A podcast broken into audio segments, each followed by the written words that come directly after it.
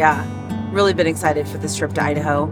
Really hoping that like all of our time and planning and everything is worth it and we have fun and we end up with some great interviews. There's some really cool kick-ass people over here that the world really needs to know about. Idaho is not on the map and the radar right now when it comes to wine very much and especially people in the Pacific Northwest really have no idea what they're doing over there. Boise being as high as it is, they're not really known for one thing in particular. What I've understood and learned from talking to all of them, they're still kind of experimenting, and they um, they're able to do a lot of the hotter varietals. So you'll see a lot of Cabernet, you'll see Merlot, you will see a lot of Riesling. So there was a lot of Riesling planted in the Caldwell. I think it's oh gosh, they're gonna kill me. I think it's Treasure Valley is what it's considered over there. And you'll see a ton of Riesling, which I had absolutely zero clue when I came over here originally. I was a little bit shocked when I saw all of that or heard that that's what a lot of it was planted. So several people are, you know, pulling the Riesling out and they're replanting it with other things. Um, but they really haven't found like the one thing that they are known for yet and they're still working on that and experimenting with a lot of different practices and winemaking styles and so this is all new like this is all new. This is like pioneering. When i started looking into idaho like two or three years ago there was only 60 wineries in the entire state. Yeah. That's only? That's all they had in the entire state was approximately 60 what's considered a lot? What's well in oregon there's over a thousand Okay. Yeah, and Washington there's right around a thousand. So Idaho is still really young.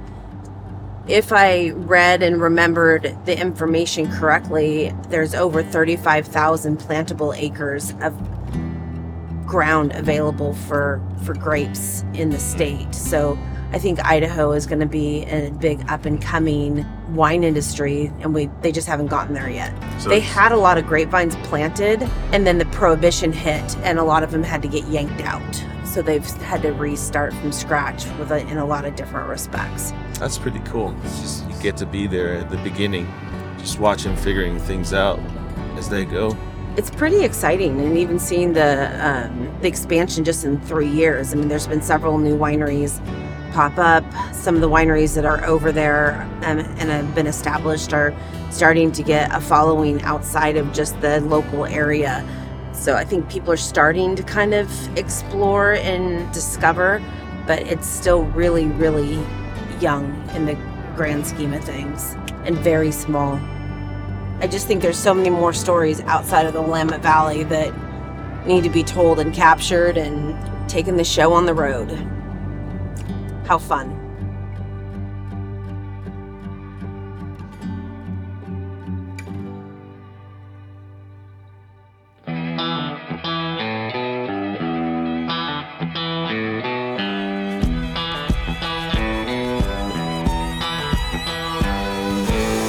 From the heart of the Oregon wine country, you're listening to Season 5 of the Wine Crush podcast. Stories uncorked for casual wine enthusiasts around the world, featuring winemakers from the Willamette Valley. Sponsored by Country Financial. From origin stories to terroir, here's your host, Heidi Moore.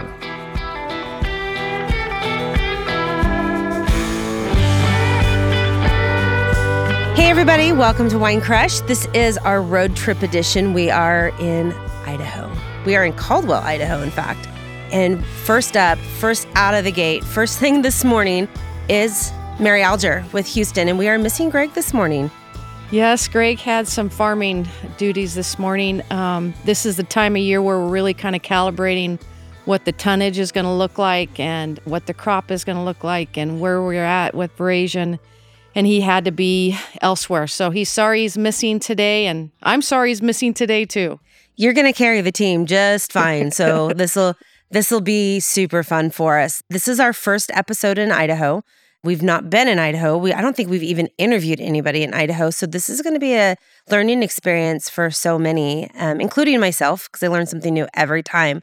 But I want to talk about Huston, which is your vineyard. So your two wines are Huston Vineyard, and then we have Chicken Dinner Wine, which I love the branding on that. I I think it was actually one of the initial wine brands I drew to when I started kind of exploring over here because I love the chicken and the weather vane and everything else.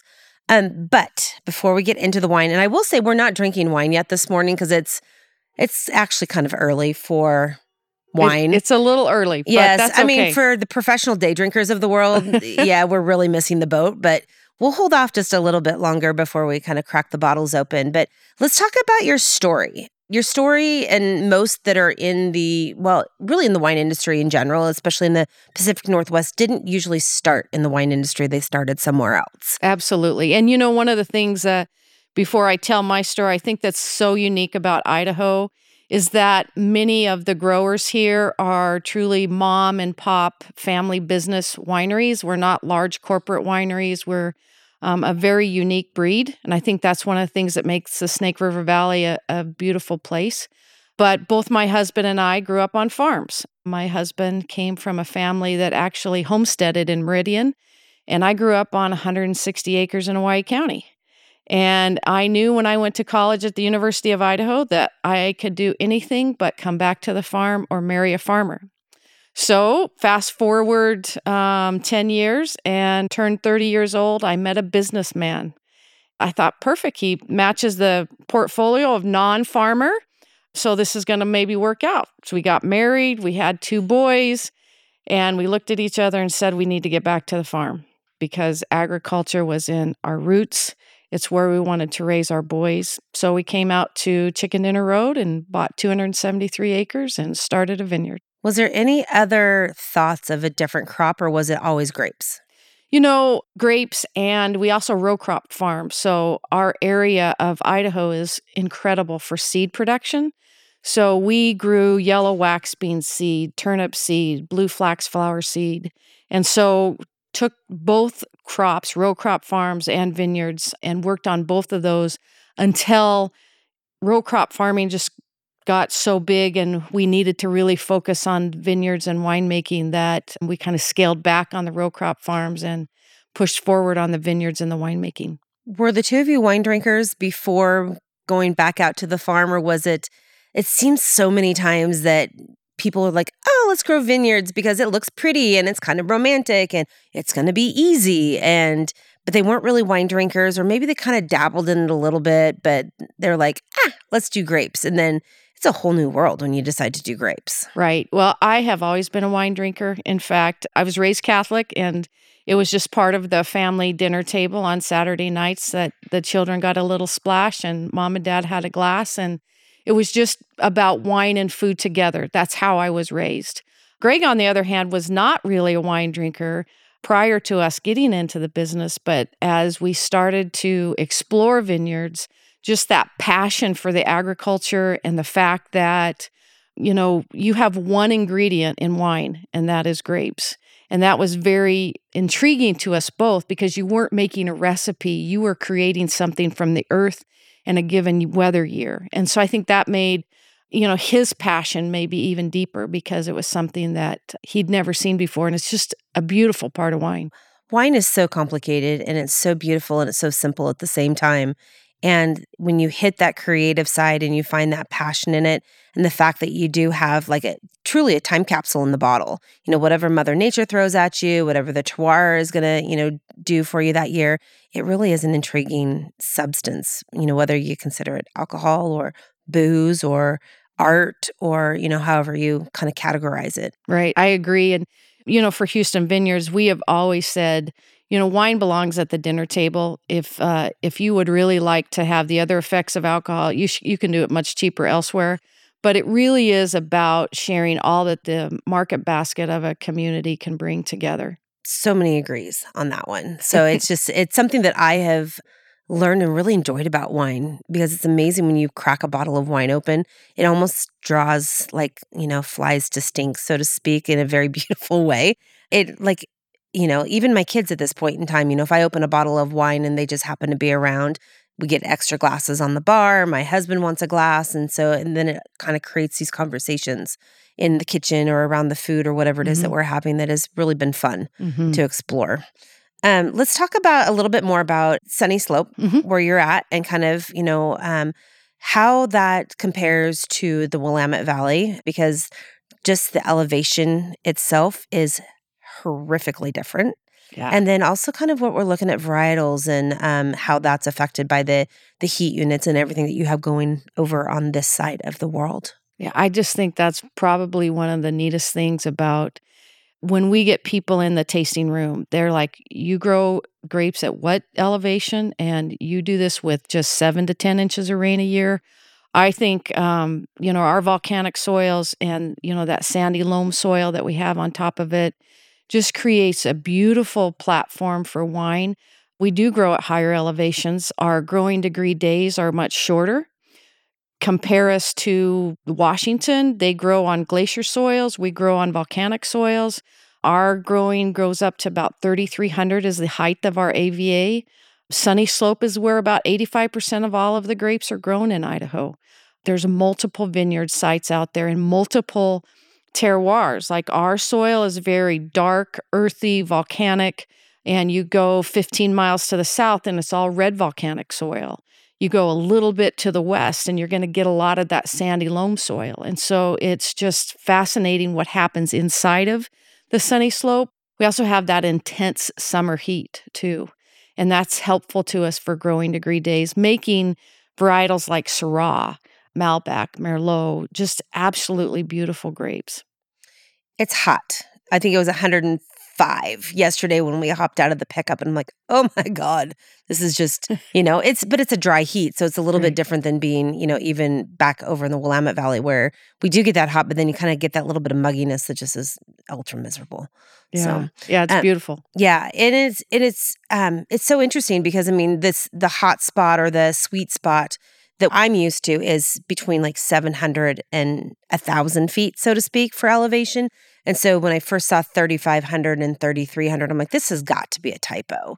There's just no way. But I looked it up. I Googled it, Dr. Google to the rescue and Wikipedia and everything else. And it's high over Yes. here. Yes. And is that part of kind of the Hell's Canyon, you know, kind of mountainous area? Because Hell's Canyon is not that far from here.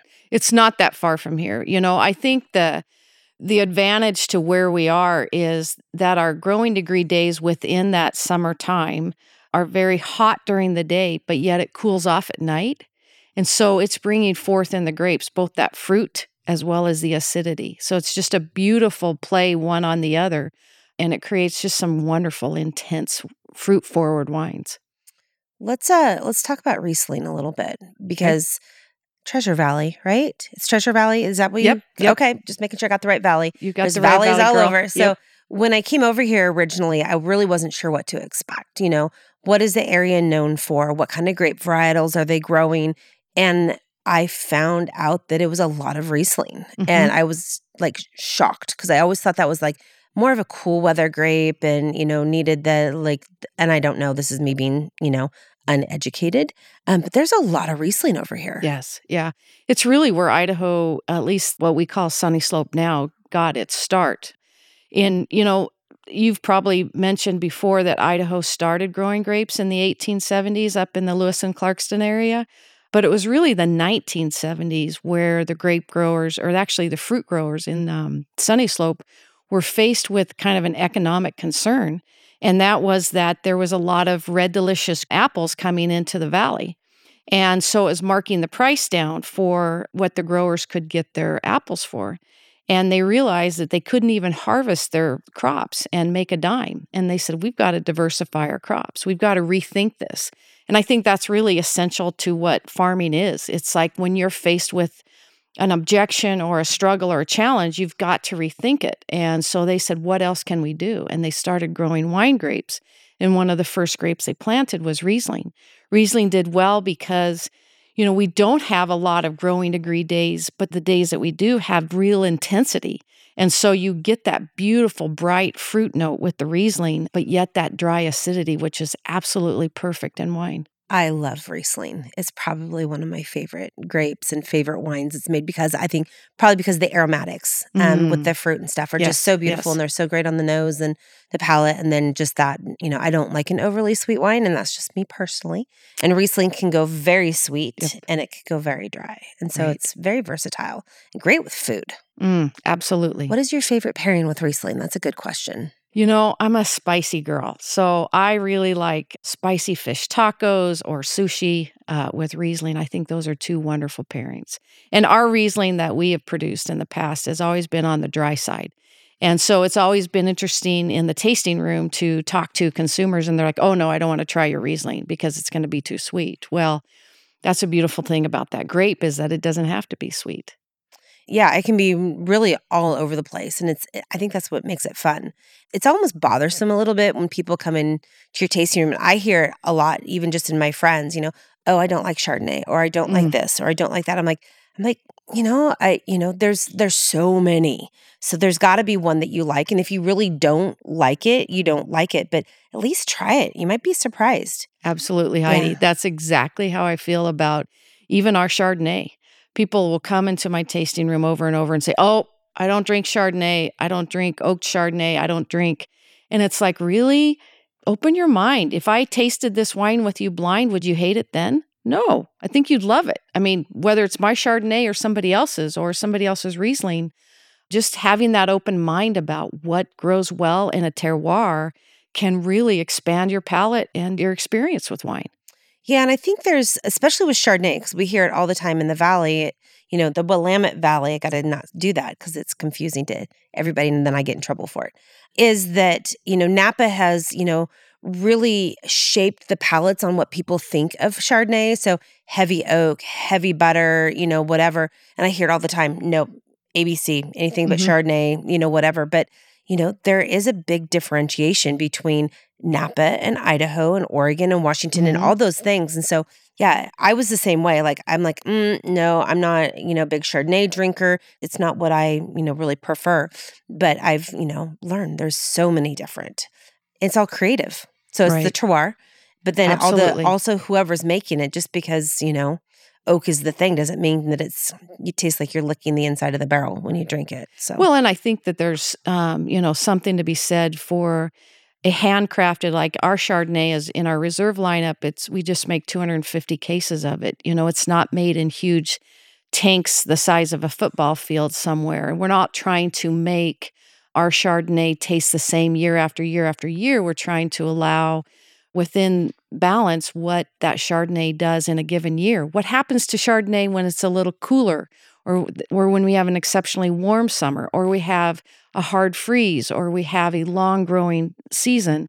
It just changes and I think that's with every varietal, but that's one of the beautiful things about smaller wineries that are trying to create the craft mm-hmm. within the growing season. And really showcase the year. Yes, absolutely. Yeah, and that's what's fun is that you're not going to taste the same thing from year to year to year in in your bottles. This just isn't going to happen if if you do it that way, Right. the small crafty way. Yes. I want to circle back to the family because Okay. when I was here in May, your son had just graduated college Yes. and he made a big announcement that he was I think going to come back and work with you guys. Yes, yeah.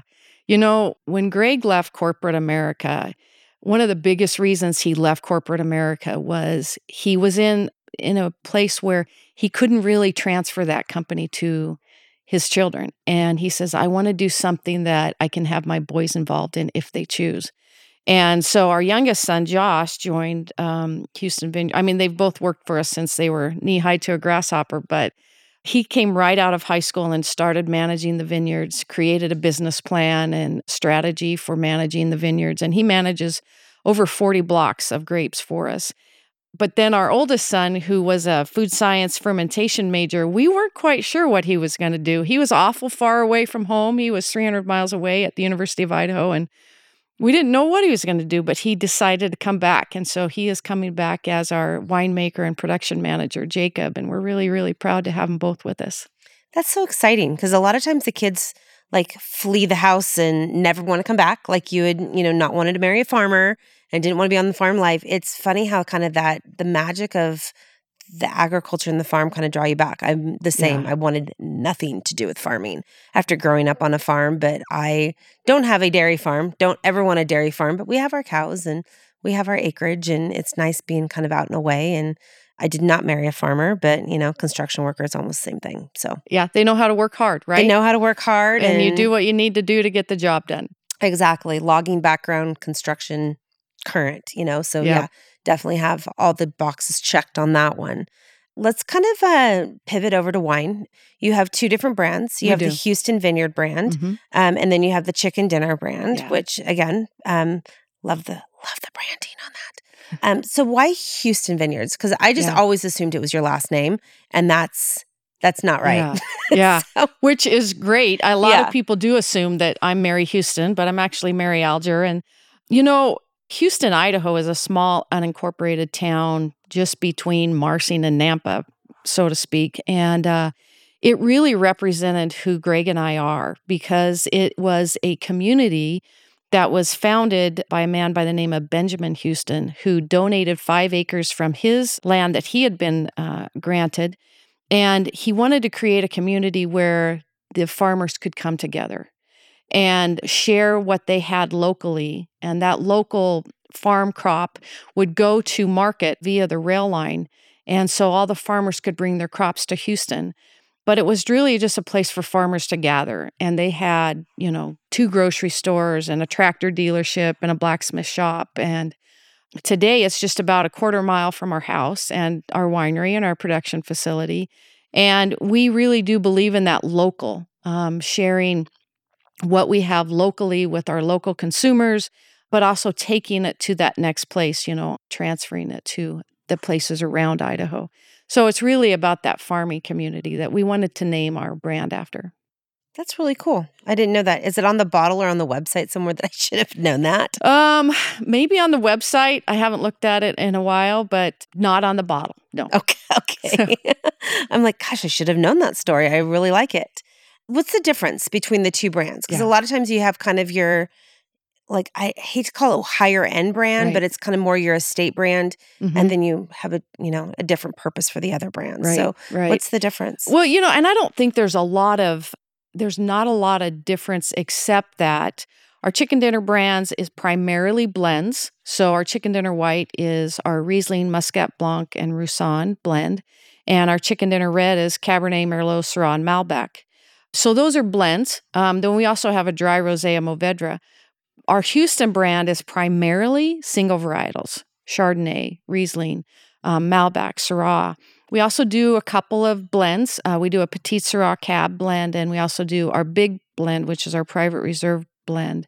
That really is the best of the best of a vintage year. And we just make 100 cases of that. So What's your overall production? About 8,000 cases. Okay, so it's- not super teeny tiny, but it's not huge. Right. Yeah, Yeah. kind of that middle of the road. I mean, and again, I don't know what the average over here is. So, but to me, that sounds like a good amount. I, I think so.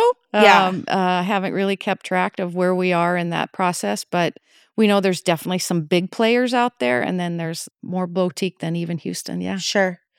When I was out in May, um, we came out and visited with you and Greg, a girlfriend and mine, and the chicken dinner white. I like a good aromatic, you know, like we said earlier, and it is such a beautiful aromatic. And so, what goes in that again? Riesling, Muscat. Muscat Blanc and Roussanne, Yeah. So, what's the Muscat Blanc and the Roussanne?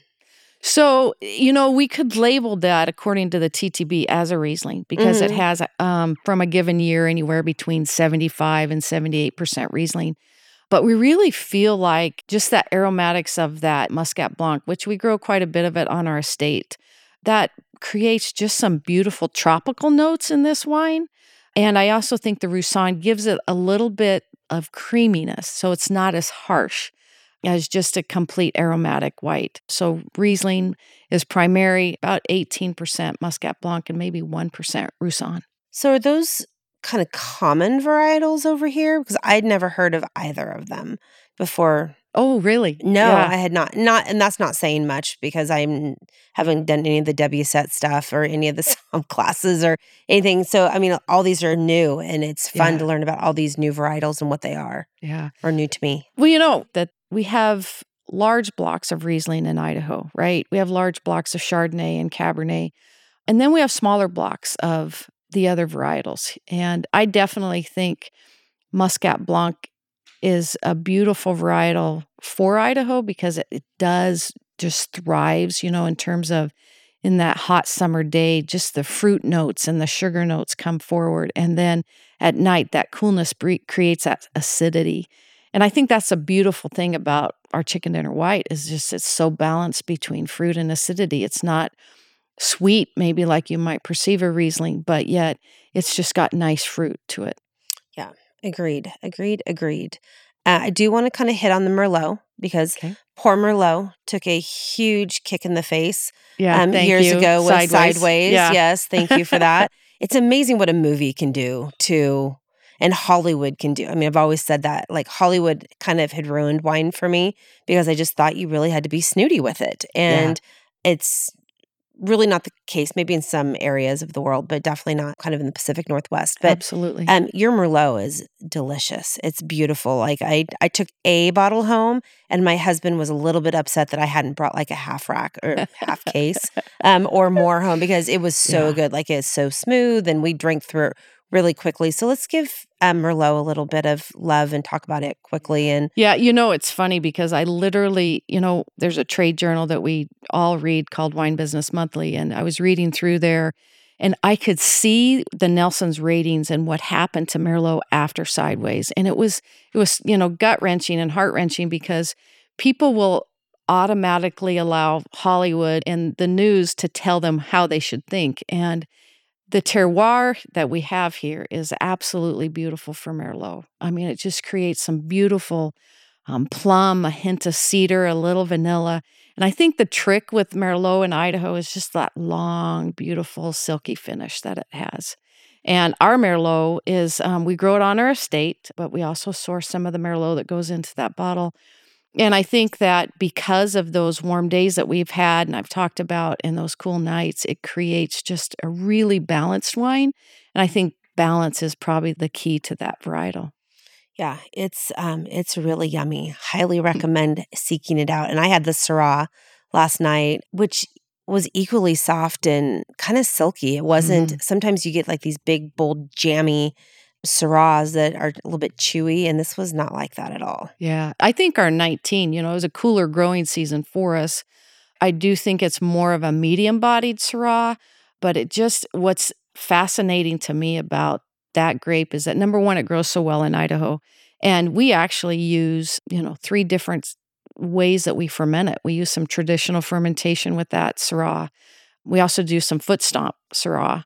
And uh, Can you invite me to that? yes, I've always Okay. wanted to recreate I Love Lucy with the foot stomping Okay. stuff. I'll wash my feet, I promise. come Yes. here in early October and you could spend days doing it with us because it's something that we actually do, you know, almost even, I don't know, quarter to a third of our whole Syrah block, we do foot stomp. And then we also co ferment our Syrah with Viognier and we grow that on our second block as well. So, That's exciting. Guess where I'm coming back in October? okay. I'll call you. I love it. I'll bring, I'll bring my, my camera crew with me and we'll recreate Lucy with the whole thing. All day Gyp- long. Gypsy dress and everything. Yes. um, okay, let's tell people where to find you, both in person, social media, all that good stuff. And then we'll, uh, we'll let you head back out to the farm and help Greg with whatever he's doing. Absolutely. So, our uh, social media, we're on Facebook and Instagram, Huston Vineyards. A lot of people think it's H O U S T O N, but we're H U S T O N, HustonVineyards.com. And we are on Chicken Dinner Road, and you can find us. You'll see the sign out, the sandwich board sign that tells you, come see us on Chicken Dinner Road. And they have very sweet dogs. I hope you still have the very sweet dogs. We do. We do Last time I said that, the dog had um, just passed away, and I felt like a real jerk. No, So- things are good. Okay. Things are good with the puppies on Huston, Okay. at Huston. okay, perfect.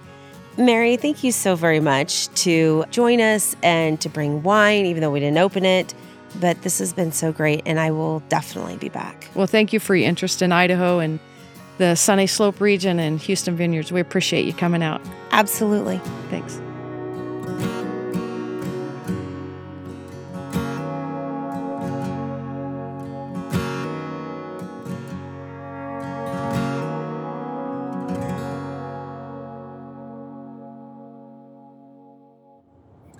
There? No, Almost? no.